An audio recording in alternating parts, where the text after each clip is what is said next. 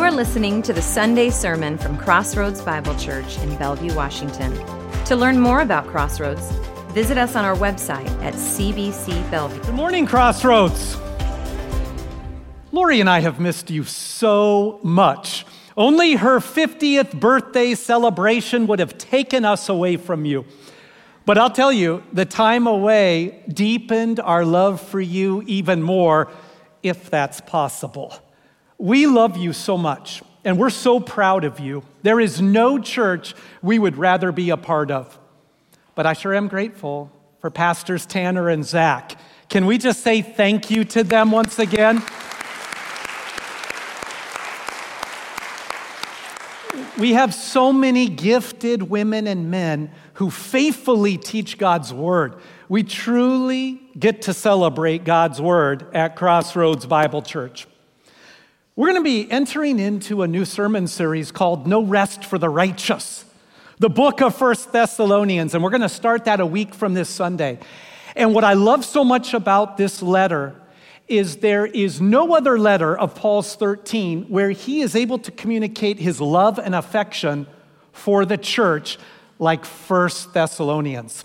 And there's some other strengths as well. There is no book in the entire New Testament that emphasizes the concept of encouragement like First Thess. Do we need encouragement this morning? Yeah, desperately. But we're not done. There's no book that emphasizes Christ's return quite like First Thessalonians. All five chapters, again and again and again and again and again. Christ is coming. We need to live as if we're prepared to meet him. So I can't wait to start this series a week from Sunday. Don't miss it. Also, don't miss our monthly worship and prayer night. We're going to be doing a prayer night called Rise Up, where we encourage CBC, the national church, the global church to rise up and build disciples and ultimately bring Jesus to our world. So, John and I will be facilitating this time. And if you've never experienced one of our monthly worship and prayer nights, come out this Tuesday night at 6 p.m. I don't know about you, but I grew up attending church and anticipating Sunday lunch. My mom is a tremendous chef, and she would always put something in the crock pot she would always have something that she was prepared to be able to make when we got home, and it was always delicious. So we would go to church, we would meet, greet, we would sing, we would sit under the word, and then we would go home. And we would enter the kitchen, and the aroma of my mom's meal would rise up before us. And we were like, boy, we're glad that we worked ourselves out at church so we can enjoy a Sunday lunch. Some of you are hungry right now. You're thinking about your Sunday lunch. Perhaps you're going to grill some steaks, or you're going to enjoy salmon this afternoon, or maybe you're going to go easy. You're going to go to Red Robin, Chipotle, or Mod. But is anyone right now thinking about a head of lettuce? Who would love some lettuce for your Sunday lunch? Anyone? Oh, we have some vegetarians in the house.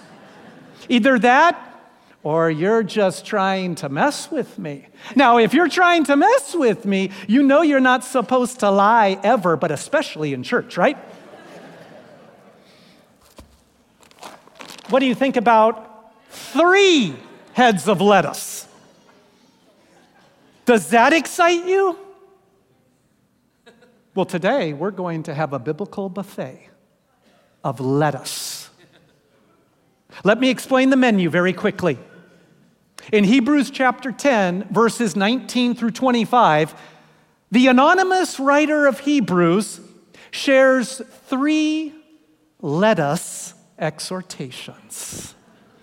So I want the front row ready. And I might even slip it into the second row. Are you ready? Let us draw near. Let us hold fast. Let us. What an effort! That was amazing. Consider. Let us draw near. Let us hold fast. Let us consider. Those three exhortations are our menu. Now, let me just quickly tell you about the book of Hebrews. In Hebrews chapter 1, verse 1, all the way through chapter 10, verse 18, the author of Hebrews explains Jesus Christ, what's called Christology, the study of Christ. And he's going to summarize these 10 chapters with three words. And none of them are let us. I'm sorry to disappoint you. The summary is this Jesus is better. Jesus is better. That's what the author spends all of his time arguing. Then in chapter 10, verses 19 through 25, and ultimately the remainder of the book, he tells us how to live out a life that demonstrates Jesus is better. So we move from what I call theology, what you call theology, to what I call walkology, where we walk out our theology. We move from position, our position in Christ, to our practice in Christ. Chapter 10, verses 19 through 25 give us three let us exhortations. And I hope you never forget these, these exhortations. The first one is let us draw near, verses 19 through 22. Now let's look in our Bibles and let's follow along. Therefore, brethren, or better yet, brothers and sisters, since you have confidence to enter the holy place by the blood of Jesus, by a new and living way, which he inaugurated for us through the veil, that is his flesh, and since we have a great priest over the house of God, let us draw near with a sincere heart in full assurance of faith, having our hearts sprinkled clean from an evil conscience and our bodies washed with pure water.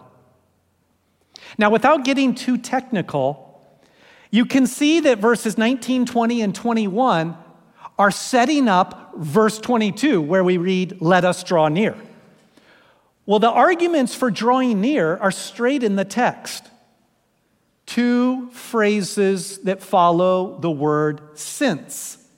So look at verse 19. The first we, reason we should draw near is we have confidence to enter the holy place. Now drop down to verse 21 since we have a great high priest over the house of God. So the author of Hebrews is saying, as a result of Jesus Christ's life, death, and resurrection, we have the good news made available to us. We have access to God. We don't need a priest. We don't need a pastor. We don't need animal sacrifices because Jesus Christ fulfilled the law through his life, death, and resurrection. And now we have access to God through Jesus 24 7, anywhere, anytime, any place. That's what the author is trying to argue. That takes us right into verse 22 with the first let us command draw near. It's in the present tense we are to continually and constantly draw near. We can translate this even come together. It's translated that way throughout the scriptures. But when we read a verse like this, we often think, yes, I know I'm supposed to draw near to God. I'm supposed to read His Word. I'm supposed to pray. But the focus here is corporate worship. And the anonymous writer of Hebrews makes it clear by 10 uses of the plural pronouns we, our, and us. There is no solo Christianity. The Bible knows nothing about it. It's impossible for you and me to be mature, vibrant disciples apart from one another. Impossible. Now, you can listen to great sermons online. Far better than what you'll hear this morning. You can listen to Spotify and Pandora and enjoy praise and worship. You can text with people. You can email people. You can talk to people on the phone. You can Zoom with people. And you can feel satisfied. But I'm telling you this that's not what the Bible means by drawing near. That's not what the Bible means by coming together, because worship takes place in the body of Christ. It's critical for us to understand that. Now, why is it important for us to come to church? Why is it important for us to come to this celebration service? This celebration service has singing where we gather as the united body of Christ and we sing songs of praise in unison. No matter what you may experience at home or anywhere else, there's nothing like the gathered body of Christ. Scripture is clear. And as much as we like YouTube sermons and podcasts and things like that, God shows up when his people gather on the first day of the week to celebrate his life, death, and resurrection, and the word is opened. God shows up in a powerful way. But that's also true when we meet one another, when we greet one another, when we encourage one another, when we comfort one another. It has to be experienced in person. If you don't believe me, ask Jesus. Look at his life. The Trinity determined that the best way to communicate with people was to send God the Son, Jesus Christ, to take on flesh and to dwell with humanity. Remote, virtual, that was insufficient as far as Jesus was concerned. The very God of the universe took on a human bod and he came and lived with us. Talk about slumming. Talk about humbling yourself. It's beyond our comprehension. And he expects us to do the same. Now, for those who are not physically able to be a part of the celebration service or to be a part of a community group or women's ministry or men's ministry or students' ministry or children's ministry, if you're physically unable, we're thrilled that you're live streaming. We're grateful that you're watching online. And you will have, I hope, a wonderful experience. But those who are watching and listening, and you know you can come back, but perhaps you prefer comfort. You prefer not being rushed. You feel like you're introverted and you don't want to venture forth. To you, I'm saying, this is back to church Sunday, and we want you back. And it's not just that we want you back, God wants you back. Now, some of you are saying, Keith, talk about hitting us hard in your first Sunday back. Why do we need to hear this sermon? Can't you see we're all present? I mean, I'm here. When I look to my left or my right, you're speaking to people who believe in in person worship. Why are you going off? Here's why I need you, I need your help. See, prior to COVID, 52% more people would gather in person than are gathering today. Now, you may be saying, Keith, are you trying to stroke your ego? You want a big church? No.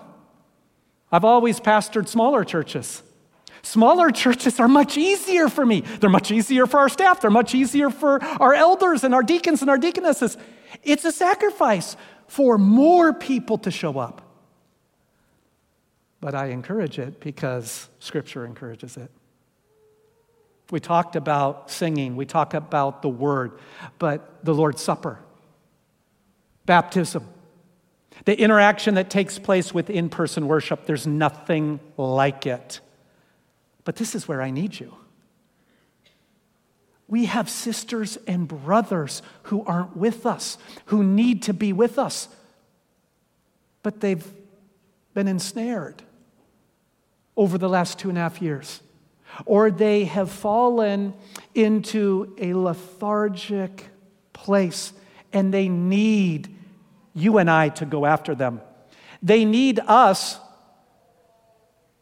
to look at those who are MIA, missing in action, and to go after them. A woman hunt, a man hunt, where we text, email, DM. What about a handwritten card? Imagine this we pick up a phone, we call. Or what if we told them that we were stopping by and we just wanted to love on them and invite them back? Or what if we invited someone out to coffee or to lunch, preferably Sunday lunch? Hey, would you come back? We'll go out to lunch together. It's going to take crossroads to be able to reach those who are a part of our church family, who can return, who we want to return. Let's help Crossroads and our community, the unchurched, the dechurched, draw near. So, the first let us exhortation, let us draw near. The second exhortation, let us hold fast. The Hebrew writer is going to say, let us cling. Let us cling to the gospel and to biblical truth.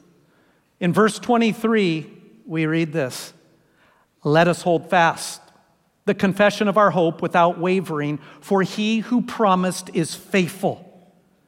This is so good. Again, a present tense command for a body of believers. And it is let us hold fast, let us cling to the gospel and to biblical teaching. Just think about your most treasured possession or your most treasured person. You're willing to hold on for dear life. God wants you to do that with the good news of Jesus and His Word.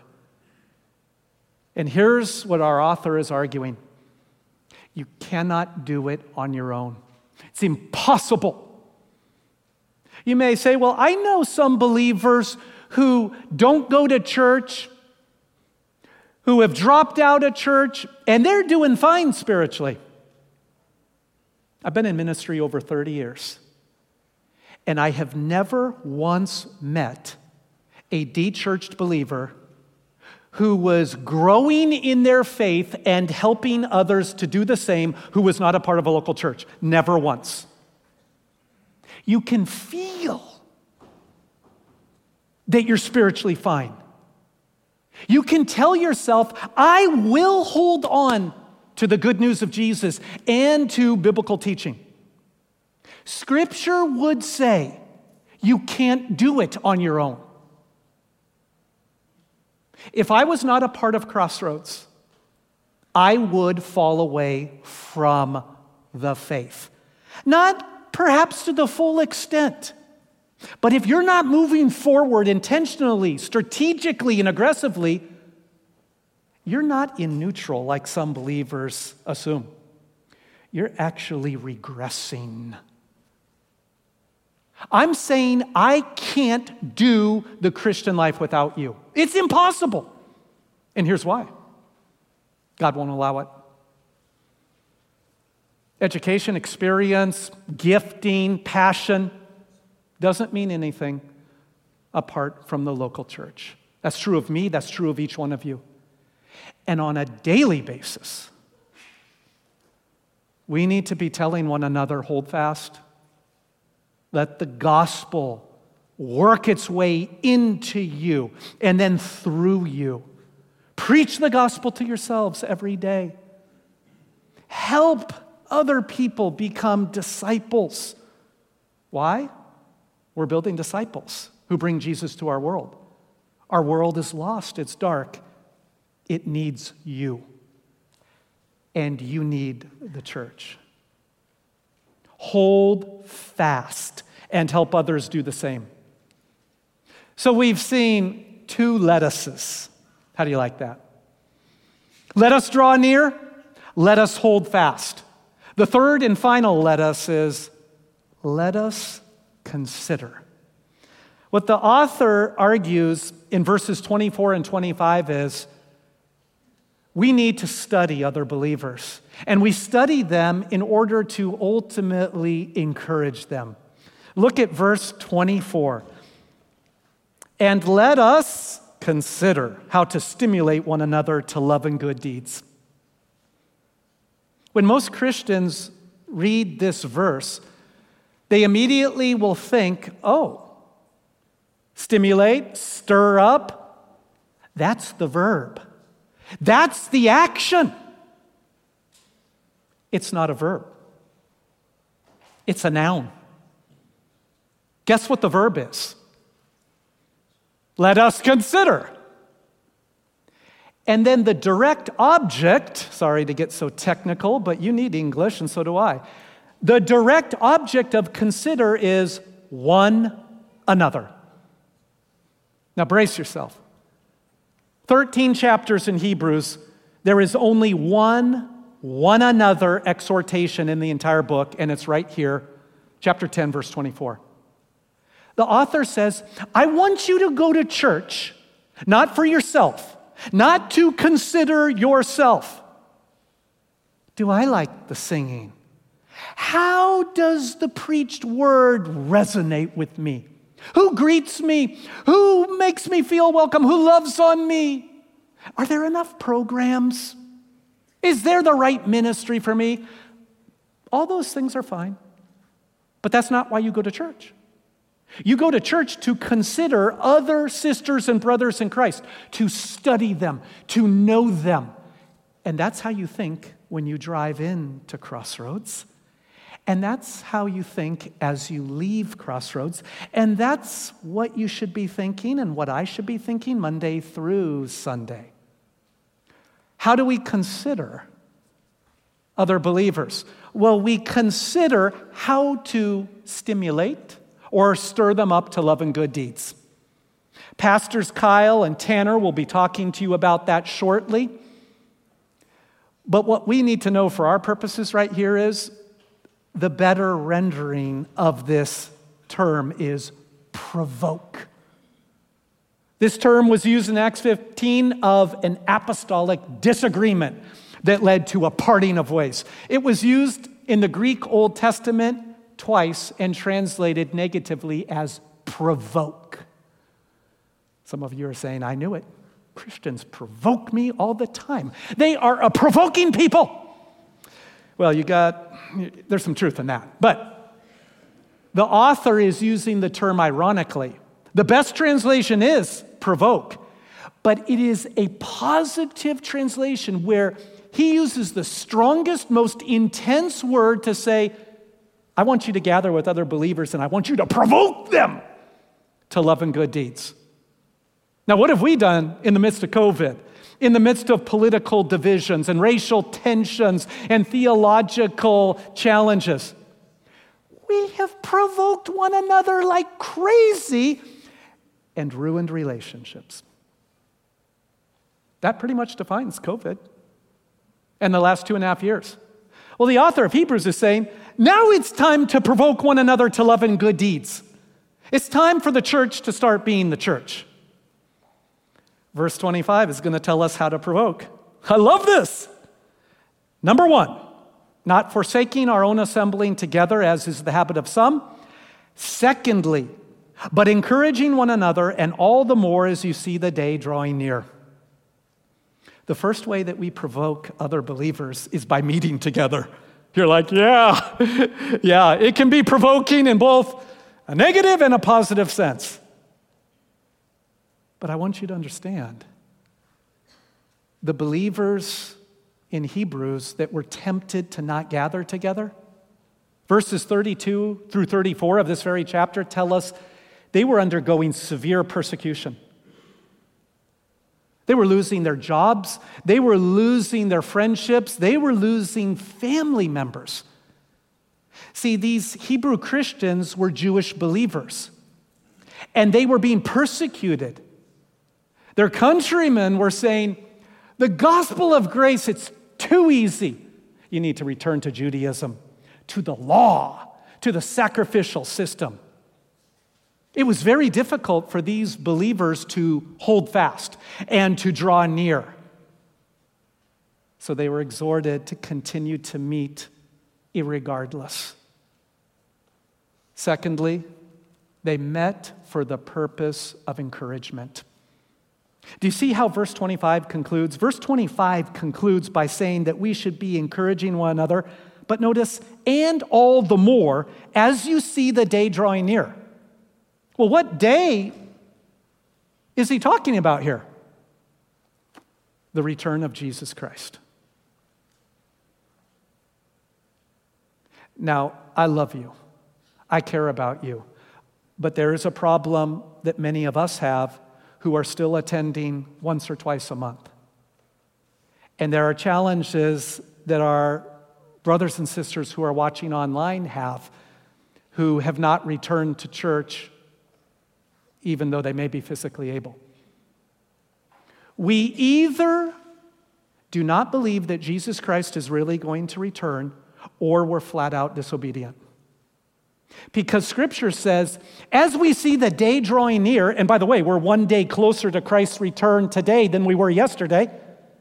And many Christians believe Christ is going to return in our lifetime. I talk to them every week. And 40 plus percent of Americans believe Christ is going to return in their lifetime. But instead of gathering all the more as Christ's return comes closer and closer, we're, we're gathering less and less. What's up with that? We should be craving the opportunity and the privilege to meet together and to encourage one another. Now, what is encouragement, biblically speaking? The verb means to stand alongside of. You cannot do that virtually, it's impossible. We come to church to gather alongside of other believers and to encourage. To encourage means to inspire with courage. It means when we come to church, we're looking for those that seem lonely, out of place, heavy hearted. Because I can tell you what's going on at CBC. There's marriages that are failing. There are children who are rebellious. There are relationships where we are estranged from others who mean the world to us. There are those of us who have lost jobs or are about to lose jobs, and all of us were headed into a recession that could be devastating. What are we going to do? We're going to gather. We're going to meet and we're going to encourage each other. And that's our goal on Sunday. Yes, we worship, but we could worship at home. Some of you would say, I can worship at home better than I can worship at church. You may be right. But here's what you can't do you can't consider other sisters and brothers and encourage them side by side. You cannot shake a hand, touch a shoulder, or give someone a hug. You can't do it. You miss out on what the New Testament calls and commands us to do. And we do it more and more and more as Christ's return draws near. So, how do we summarize what I've been saying? You need the church, and the church needs you. You need the church. Right now, some of you are in crisis. I've been in crisis. I'm experiencing crisis right now. I need you. I don't know how I can continue to go on without you. Now, if you're not in crisis, If you're not experiencing severe trials right now, I'm telling you from my personal experience, you're headed into crisis. You're headed into trials. And what you don't want to do is, you don't want to build a house, a relational house, in a storm. You want to build it when it's relatively sunny outside. You need the church. And if you don't need the church right now, I promise you, you will. There is no substitute for the church. Because God will not allow you to find your satisfaction in your marriage, in your family, in your singleness, in your job, in your hobbies. He won't allow it. He only will allow you to find your chief joy in His bride, the local church. That's His primary vehicle, that's His vessel to transform our world and our culture. Not only do you need the church, the church needs you. I had the most amazing time at the Welcome Center interacting with first time guests who came and are desperate for someone to love them, comfort them, grieve with them. I was so fired up after first service. And you can be a part of that. There are people that you will rub shoulders with immediately after this worship gathering, and you could be the reason that they return to hear God's word, to grow in a discipleship relationship. There are ministries in our church that require your participation children's ministry, students' ministry, men's ministry, women's ministry, community groups, service behind the scenes, ser- service up front. We need you. If you're a first time guest, your first step is the welcome lunch. We have a welcome lunch coming up. Our leadership wants to know you. We want to love you. We want to help you take next steps. If you're an attendee and you're not in a community group, you need to be in a community group. This is where church happens. Remember, this is the celebration service. Church happens when the one another ministries are being carried out. We have women's ministry kicking off along with our men's ministry this very week. We've got discipleship groups, we've got life on life groups, we have men's and women's Bible studies. This is where you can grow as a disciple. And we need you to be a part of this because we're building disciples who bring Jesus to our world. Some of you who are involved in all kinds of activities, but you're not serving, you need to serve. And today, your next step is I'm going to walk out my theology. Keith talked about walkology. I'm going to live this thing. If I believe Jesus is better, like the book of Hebrews, I'm going to demonstrate it with my life and with my service. I'm going to reach this community. I'm going to build up my church that I love. You need the church, and the church needs you. If you and I don't believe that, we miss out on Christianity 101. Now, most of us know a lot about the Bible. We know good theology, but if we miss that you need the church and the church needs you, it's all for naught. Because that's the bride of Christ. And that's how God works his purposes on planet Earth. I used to be a runner, cross country, track, but I no longer run unless something is chasing me. But I know a lot of runners, and I'm especially intrigued by marathoners. I love marathoners. And they will tell me when they're running a marathon, they've got family members, friends, and fans who pass out food and drink over the 26.3 miles. But their biggest fans, typically their family, they're at mile marker 25 because that's when marathoners hit the wall. And then family members, they shout, Keep on! You can do it! We believe in you! We love you! Just another mile or so. And these marathoners tell me that's how they finish their race. Spiritually speaking, we're not running a sprint, we're running a marathon. And the marathon is getting harder and harder and harder in our nation. And it's never going to get easier than it is right now. It's only going to get harder. You need the church, and the church needs you. We're a family. We're going to spend eternity together. Let's prepare for it. Let's prepare now. And let's do life and ministry together. And let's see God transform King County and ultimately the nation and the world through a church that truly needs one another and loves one another. Let's pray together. Father, we declare together we need the church, and the church needs us. But Lord, you don't need us, we need you. We want to draw near, we want to hold fast, we want to consider you. This morning, if you've never trusted in Jesus Christ as your Savior, draw near. Believe that you have sinned and that Jesus Christ, the Savior,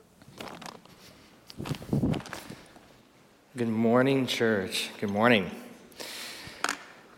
That was a great message. Thank you, Keith. Uh, I want to share something that was exciting for me just yesterday. I'll do this real quick. Um, there was a Ukrainian festival in Crossroads Park. And in the past, they've had about 30,000 Ukrainians there. And I'm sure that yesterday, the numbers were probably pretty similar. And this was uh, um, this section of like working with kids uh, and putting on the whole kids area. Arena uh, Zgro- uh, sorry about that for butchering your name. Um, but she helped lead in that and worked with the Eastern European uh, community group and Pastor Tanner, myself, we were there working with kids. We must have shared the gospel to at least 200 kids yesterday. And it was an incredible thing. Um, and there are kids like one to four kids at a time, just all day long, sharing the gospel to children and passing out Jesus Storybook Bibles. It was an incredible thing. And uh, I, I just love that that came out of people in this church um, wanting on their own to be able to reach others and just an incredible thing. I was really thankful to be part of it. I wanted to share that with you. Um, CBC, we've been around since the 60s, and that's pretty amazing. And in that time, we have endured some change, right? We changed from Crossroads Baptist Church to Crossroads Bible Church. We changed from being in the neighborhood Crossroads to being here in Eastgate. Uh, so that was a big change. We've had change of staff since the 60s, right? and, that's happened uh, to us. But one thing that will never change about who we are is our love for Jesus and our love for the Word of God. We will preach the Word of God even if it's hard, and we'll stand on that truth, and I'm really excited about that. Our vision statement uh, is built after that truth of Scripture, where Jesus says in Matthew 28 19, Go and make disciples of all the nations our vision statement to build disciples who bring Jesus to our world. It was built off that. And our vision statement, it describes our purpose and what we're ascribing to as a church. And we wanted to make sure that the logo of our church did the same thing. And so we worked hard to put together a new logo that we feel really uh, identifies with who we are as a church and what we're going after. And so I wanted to share that with you in this moment. So feel free to ooh and ah if you get so excited to do so. All right. This is, uh, yeah, right. Ooh, ah, so nice. I really enjoy and, and I just thoroughly love uh, this logo. And I love it because I feel like it's clean, it's fresh, it's strong and simple at the same time. There's confidence to it. Uh, I feel like it's intelligent but approachable. And that's an important thing to be able to have in a brand. And I feel like it, it feels organic. It feels essential to who we are and communicates really that growth in the multiplication, which is the Great Commission, as well as our vision statement. So, this is exciting to share with you. I wanted to also show you um, some of the variations and iterations of the logo that you might see uh, around. There will be stickers with some of the logos that we'll be able to hand out to you as you leave, you're going to see this around the church over the next couple months as it begins to replace the old logo. And we're just really excited about that. We feel like it really uh, lends itself to supporting who we are and what we're going after. So, uh, one of the things I wanted to share is that uh, uh, it's, it's easy as a church when you have a vision statement like ours, building disciples who bring Jesus to our world. It's really easy uh, with a, a, church this size, with a number of ministries that we have, and even uh, lots of congregants that might have different desires and preferences. It's easy to uh, begin to waver from that vision and have lots of programs that are kind of over here meeting needs and some that are over here meeting needs, but going, man, we've, we've got to bring that together, right? And a lot of churches, they wrestle with this. We're, we're not any different. We've wrestled with it too. And these are some of the kinds of churches that I think kind of deviate a little bit. Those churches that are like the ministry buffet, right? There's something for everybody at our church. And if you don't like vegetables like Pastor Keith, that's okay you can just go straight to the dessert table and go back four or five times. No one's going to judge you. And you can just get what you need, get what you want. Just come. There's something for everybody. And it kind of, you know, waters down the vision of what we're going after.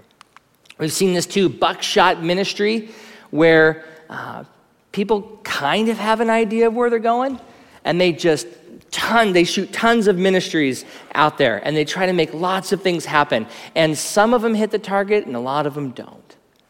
But we just, we're, we're making an effort, right? And that can happen too.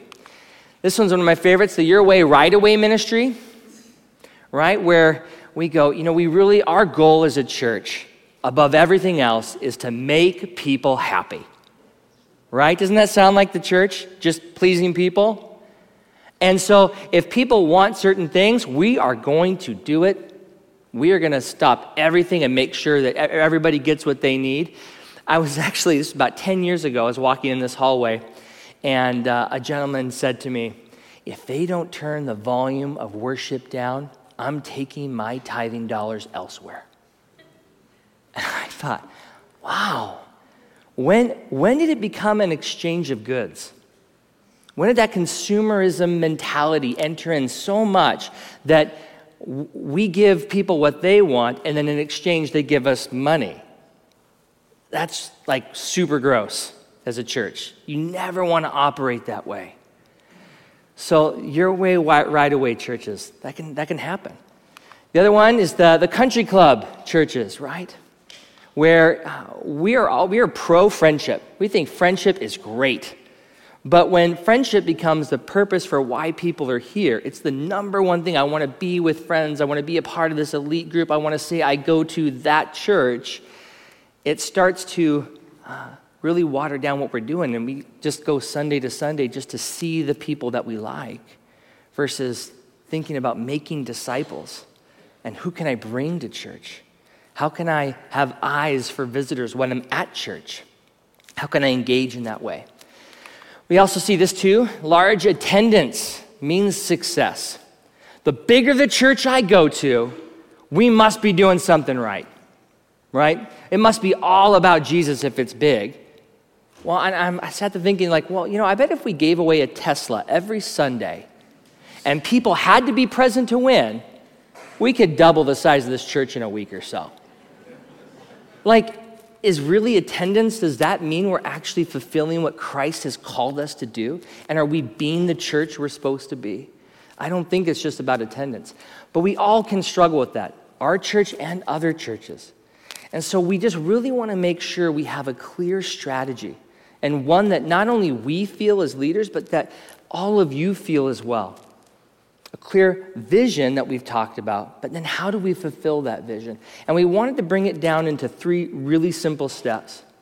My hope and my goal is that over the next couple months, even over this year, you're going to hear us talk about this a lot, but I want this to soak in to all of you because I want you to be able to meet a visitor who comes in and goes, Okay, I'm here.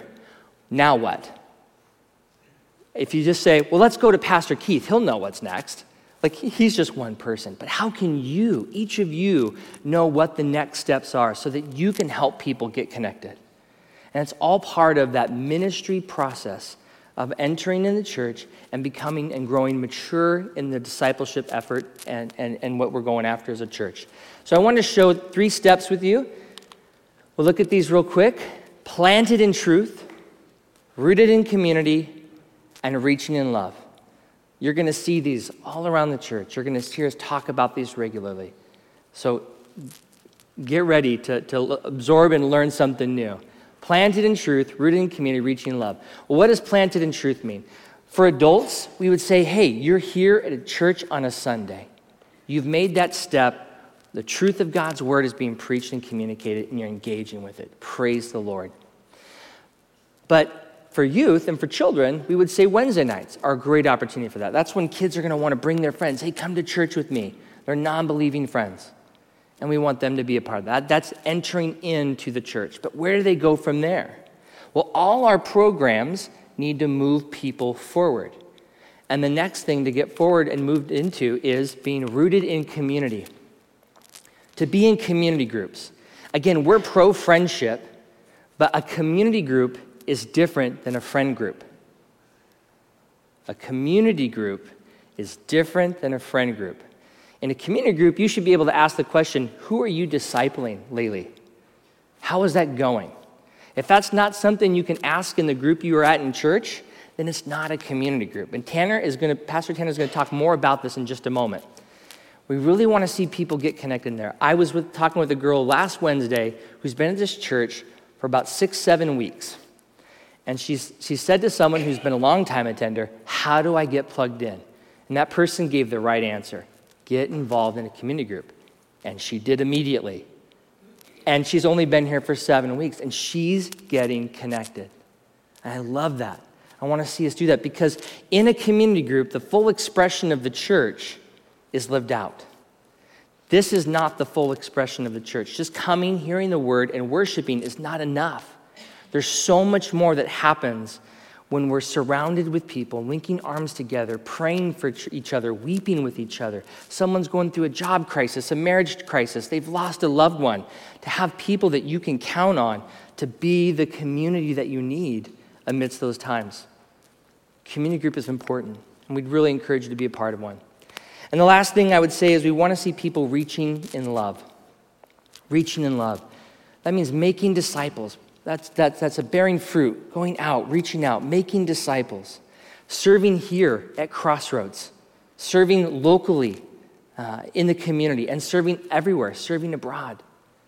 We really want to see that happen with this church as we grow in our discipleship making effort and the maturity as Christian disciples planted in community, or planted in truth, rooted in community, reaching in love. Those are the three stages, and you're going to see more of that regularly. And we just encourage you to begin to step out and say, I want to know what the next steps are so I can help people get connected and grow in their maturity as a disciple. I'm going to hand it off to Pastor Tanner. He's going to jump on in here and talk to you a little bit about community groups. Also, on your way out, if um, there will be people at the doors that would love to hand a flyer to you that talks a little bit about the fall ministries that are going to be available, as well as this ministry process. So we would love for you to be able to get that as you go. Thanks, Pastor Kyle. As Pastor Kyle said, my name is Tanner, and church family, it's so good to be with you this morning. And uh, I have my phone here because I have so much that I want to pack into a short time and make sure you all are, are able to get out to that lunch that Pastor Keith talked about in his sermon. So uh, this morning, you heard from Pastor Keith and Kyle. Hopefully, you heard this message that even if you're here with us in the worship gathering, this is a vital but a small part about of what it means to be the church together. And so, whether you've been here for a week or 20 years, if you've only been joining us here in the worship gathering, your next step is to find a community group. And I'm going to tell you some ways that I want to help you do that here in just a moment. But first, I want to tell you about the first time that I entered a church this size. I knew for sure that church was never going to be a place where I could make real connections. I was so convinced, but I filled out a Connect card anyway, and someone got a hold of me, and I visited this community group. And before I knew it, that large church family had become much smaller. And over the course of a few months, my wife Taylor and I uh, saw that this community group was outgrowing its space. And so we and another couple launched out to plant a new community group. And that group became our family. They walked with us through our two miscarriages. We walked with them through disrupted adoptions, burying family members. We saw eight children born into that community group in the span of six months, and we threw a baby shower for every last one of them. We also, we also served together. We loved on each other's kids. We ate meals in each other's homes. We challenged each other to share the gospel with our, our friends, our families, our, our neighbors. And we did life together. It was such an incredible experience of discipleship in community that our life has been forever changed by those people. They helped us fundraise for our son's adoption and supported us as we brought him home.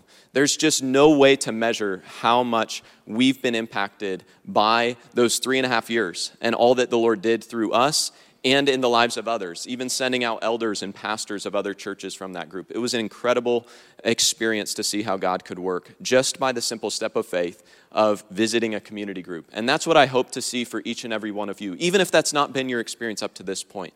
But my wife and I have loved our community group here at Crossroads. We've been blown away to see all the ways that God's been working through our community groups, even just in the last year, as they have committed to being in the Word together, to growing as disciples, to serving with one another to serving out in the community uh, regularly each uh, each month or sometimes a couple times a year. We've seen groups bring in refugees into their homes. We've seen a group rally around a family that was displaced because of the sudden birth of a child unexpectedly. Uh, we've seen groups serve out in our community and challenge each other to weekly be sharing the gospel uh, with everyone in their lives. And so, church family, this is why I'm so excited to invite each and every one of you to visit a community group. Even if you have in the past and you didn't feel that spark, visit again and again until you find your family of faith here at Crossroads because your brothers and sisters are worth it. And ultimately, because Jesus is worth it. Because even if things don't go quite how we expect, even if we don't get what we expect from a community group, community as Christians is not some kind of ideal we create but it's a reality in which we participate. Because when we were united with Christ, we were at the very same moment bonded together as brothers and sisters through the blood of Jesus. And so you might be sitting there right now just asking yourself, okay, that's great. I love everything you've said, but what in the world is a community group? So I, have put together just a simple definition for us as a church family. And here's what a Crossroads community group is it is a family of sent disciples who grow together in the gospel, serve one another and others in love, and send each other out to build more disciples. So you can hear, even in that definition, that a community group is not the last stop. And I'll talk about that here in a moment as well. But you might be thinking, okay, great, that's a great definition, but what does that even look like practically speaking? So, community groups, on average, meet a couple times a month for a couple hours to get into the Word together, to read it, to discuss it, or to discuss the past week's sermon, to pray for one another, to press into each other's lives, to care for one another materially, spiritually, uh, emotionally, relationally, and to, to live life together as sent disciples. So, uh, these groups also find a way to serve with one another, as you heard me mention a moment ago, uh, uh whether that's a couple times a year or some, some groups are serving every month out in our community to show the love of Jesus to our world. So we serve together, we challenge each other to share the gospel regularly. Now, uh, this definition we've not just you know cooked up ourselves. It's something we see when the first church gathers in Acts 2, 42 through 47. We're not going to read those verses together today, but if you want to go home, read those verses. You'll see what life in community is all about. And you can see it across uh, the pages of the whole New Testament. Now, community groups are so essential as families of sent disciples because Family is where you run when you hit crisis or when it's time to celebrate because families care. And one of the ways we want to help you just get a taste for what it's like to experience the care of a family is something we're calling biblical soul care. And we're going to have an event on October 1st, 8:30 a.m. to 12 p.m. for the whole church family. It doesn't matter if you're in a community group yet or not. We want each and every one of you to be there. And this is just one small event that is going to be part of a larger uh, thing that we are going after as a church family. Our elders saw this great need that we have for people to experience the hope and healing of the gospel when we meet times of sin and suffering in our lives. And so that's what biblical soul care is all about. And this first event is going to be on anxiety. So if you have ever experienced anxiety, or if anyone you know has ever experienced anxiety, we want you to come out to this event. There's no commitment, there's no cost. Just come, get equipped with biblical truths that you can apply to restore God's peace and joy in your life in areas you may be experiencing anxiety or someone you love may be experiencing anxiety. You can go to cbcbellevue.com slash soulcare to check that out. Now, ultimately, Jesus did not call us to merely be members of community groups, right? He called us to be maturing as his disciples. And so, as I said, community groups are not our last stop. You even heard Pastor Kyle say, we're reaching in love. So, we challenge everyone in community groups to find where they can serve in our church uh, with the gifts that God has given them. But we also challenge you to go deeper in discipleship. Once you've found your community group, we challenge you to get into a men's Bible study or a women's Bible study or a men's or women's discipleship group or life on life discipleship group and to grow together in deeper discipleship through our men's and women's ministry. I love everything that Pastor Mark is doing and Kelly Curran. My wife's going to be part of a, a discipleship group this fall. I'm going to be leading a life on life discipleship group this fall. And so we just love going deeper beyond the, the depth that we are growing, even in our own community group. Now, maybe you're thinking, uh, if you're, if you're not yet in a community group, you may not be there yet. It might be too big of a thing for you to step into a community group after this service. And so, men's and women's also have these short Bible studies. They're four week studies. And the great thing about them is you're going to get to get a taste of deeper discipleship in those short studies.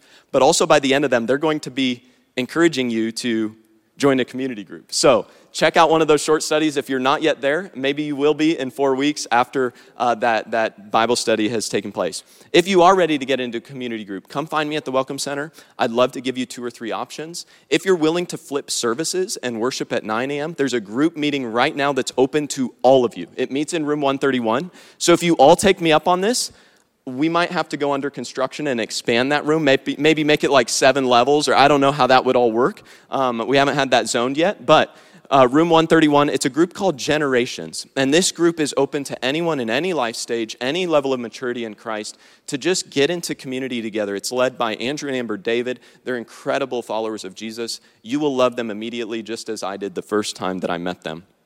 Now, uh, on top of this, I just want to point out that um, there is something, if you've come today and you're like, look, I don't even know what I believe about Jesus. Like, you're talking about all this discipleship, I don't even know half the words you've said. Come back tomorrow night.